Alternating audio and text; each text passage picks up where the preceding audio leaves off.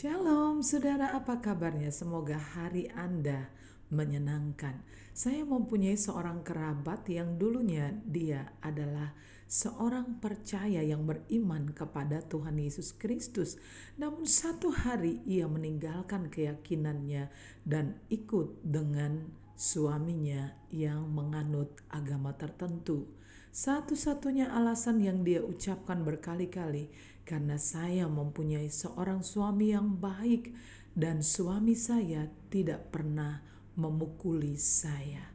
Saudaraku, bagaimana jikalau ada seorang pria yang bukan saja tidak pernah memukulimu, ia bahkan berkorban, mengorbankan nyawanya dengan mati secara mengenaskan dan penuh penderitaan di atas kayu salib untuk membebaskan engkau dari neraka yang kekal.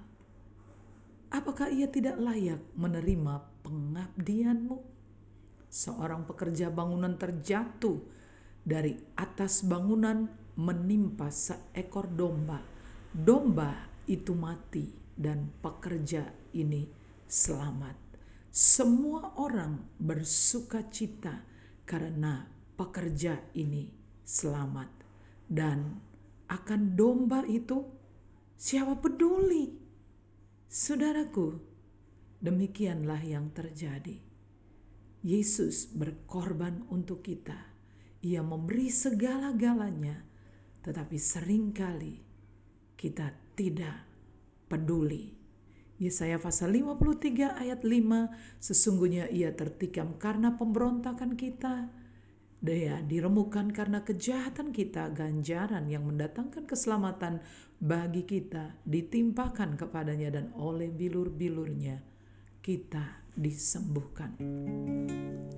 Terlalu besar kasihmu Bapa, pengorbanan yang kau